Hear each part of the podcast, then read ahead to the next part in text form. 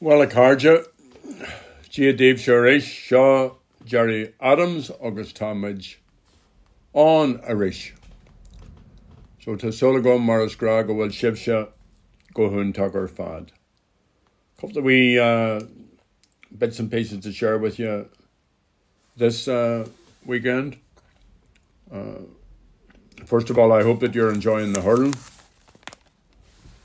And uh, I hope that you who have the time on Sunday afternoon will make your way to Spring Hill West Rock Drive for the uh, demonstration organised by the Spring Hill and West Rock Massacre families.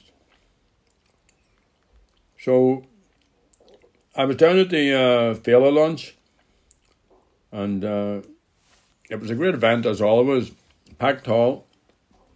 Kevin uh, Gamble, Mar Farati, and wonderful inspirational speakers. Uh, I was particularly taken by Tara Lynn O'Neill and her uh, phrase, the Féile is a feeling. And she gives the Féile credit for bringing her into the world of acting and uh, told her she used to think that actors or actresses were all Americans and so on and so forth, and then all of a sudden there were people from her own district, her own community, writing and directing and acting in uh, drama. So I was very taken by, by what she said, and Frances Black, of course, and the uh, Lord Mayor was there. So, and thanks to everybody involved, including the, the Arts Council the uh, the Clar is like a telephone director, and uh, they produced the biggest ever program. The organisers of activities and events, concerts, music, dance nights, debates, exhibitions, sports fixtures, book launches, LGBTQ plus events, drama. Children's events, women's events, discussions on international events, art exhibitions, local tours, and much, much, much more. And a big proportion, I suppose not surprisingly, of the debates and discussions will focus on the future of Ireland and the goal of Irish unity. And Féile will run from the 3rd of August to the 13th of August. Now, 35 years ago, when a small group of us came together to, to plan a community festival, the conditions were much different. West Belfast, like all of Republican Belfast, was heavily militarised were British Army and RUC barracks and forts everywhere. We lived under military occupation and did so for 30 years. And people were censored, community structures were subjected to political vetting, discrimination was rampant. There were hundreds of political prisoners, there was no state funding for Irish language education, little for Gaelic games, and state collusion with unions' death squads was rampant. The conflict was intense. And the killings of Gibraltar, at Gibraltar, of three outstanding West Belfast citizens, volunteers Mairead Farrell and Sean Savage and Dan McCann, and particularly the establishment's vile demonisation of their community, of their families, of our community, was a tipping point. And it became a catalyst for a culture of change to take root. So now here we are. I remember because there had been festivals before the uh, beginning of Féile, but I remember one of the points that I made was we need continuity. We need to try and ensure that this doesn't just happen one year, that we build on it and build on it and build on it, and it goes on in perpetuity. So here we are 35 years ago with 40, 35 years of growing success. I can nearly talk. And uh, it's the foremost community festival on the island of Ireland. And in that 10 days or so, 100,000 people will come to West Belfast to be part of Féile and to enjoy the hospitality and the talent of this community. And as well as growing in number and diversity, Féile has expanded. There are a number of different festivals throughout the year, but it's now extended also beyond the boundaries of West Belfast. There are new partnerships with Lisburn, with uh, North Belfast, with South and East Belfast. So, for more information, log on to www.feilebelfast.com. And Chiefy May Shibsha, Rehan Vela, and uh, me, no, biog mú nashin. Well done, Kevin, and all the big Féile team.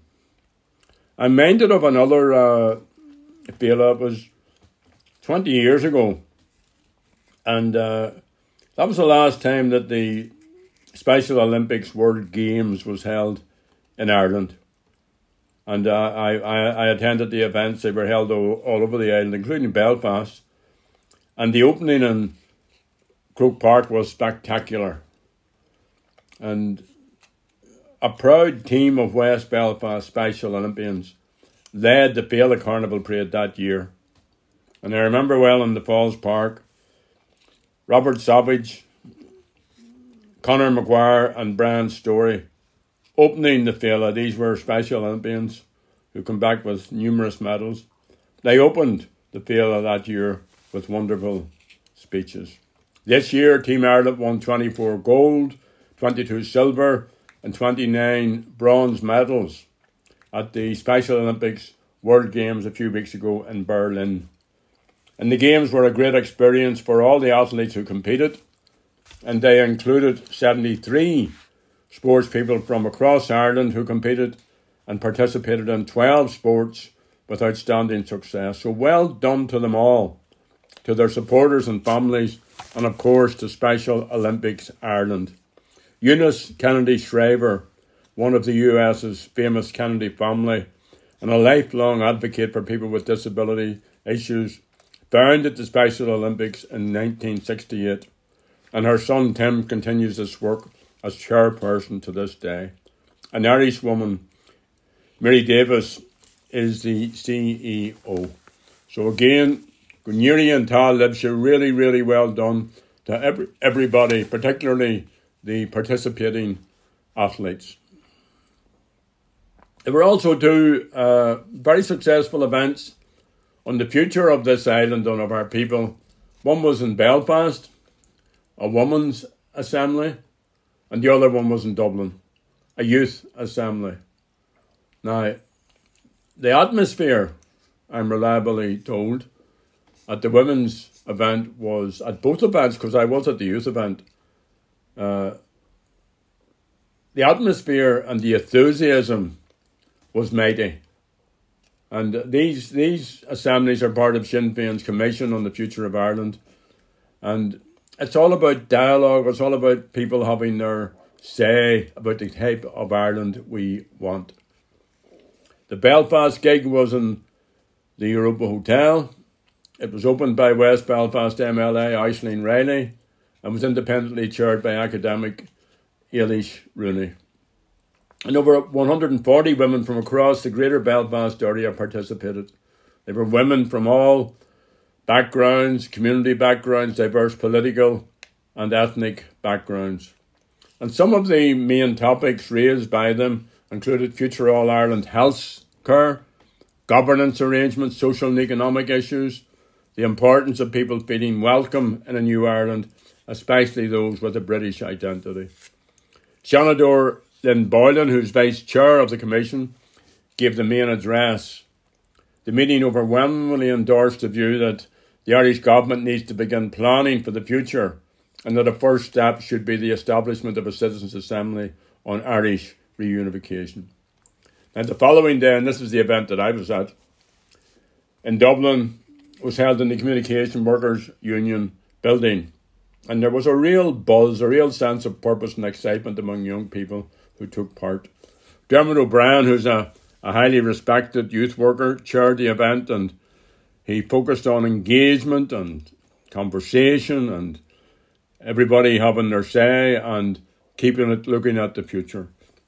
And I was really impressed by the energy that's generally what happens when young people come together, but also how united they were basically on big issues like the importance of rights, of equality, of climate justice, of the development of a rights based society.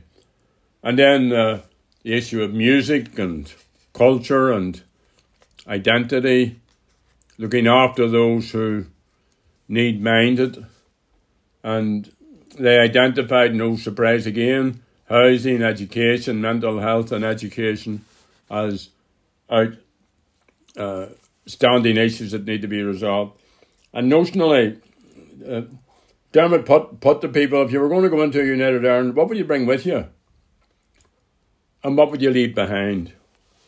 And that, that innovative approach just saw people sharing ideas and thoughts about what the future might be like. And again, uh, Shanador Lynn Boylan summed it all up. She said, Young people have been to the forefront of major constitutional change in our country, not least in Dublin. Young people in Dublin today have the chance to live in a united Ireland, something that was denied to those who came before you. You have the right and also the responsibility to help shape that new united Ireland and make it a place we can all be proud of. So my sense coming out of that uh, session, out of that assembly, is the future is bright. So well done to again to everyone that's involved. And I picked up a wee book. I actually have it had it for a wee while, but uh, I I just was in my head to talk to you about it at some point. But it's called Teach Your Dog Irish. Now I'm pleased to say all our dogs were reared in Irish.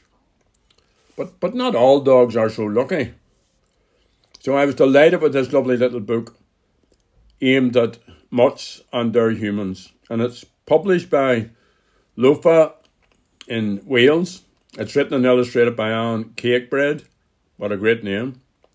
It's part of a series which includes Teach Your Dog Cornish, Teach Your Cat Irish, Teach Your Cat Welsh, and for those who have really clever dogs and who have nothing else to do, or at least plenty of time in their hands, there's one which is Teach Your Dog Japanese. So, Teach Your Dog Irish is a cool wee publication. It has cute illustrations and phonetic pronunciations. For example, Torrance Shaw is spelt out phonetically, and so on and so on. And that's why it's so clever, because not only does it teach your dog, you get to learn also. And the renowned author, and I agree with her, Marion Keyes, says, I think this is a great idea. I love it. A charming way to help keep spoken Irish alive. www.ylof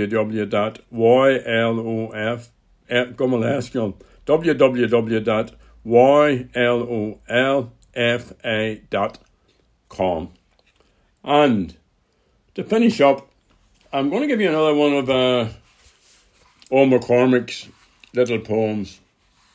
And uh, these are prison poems written between 1982 and 1991, and they're due to be uh, launched in at the Féile, and I'm going to bring you more detail of that as the date approaches. So they're published by Green Island Press, and uh, I've been dipping in and out of the copy that was sent to me. Goramila, my Ugat uh, on or.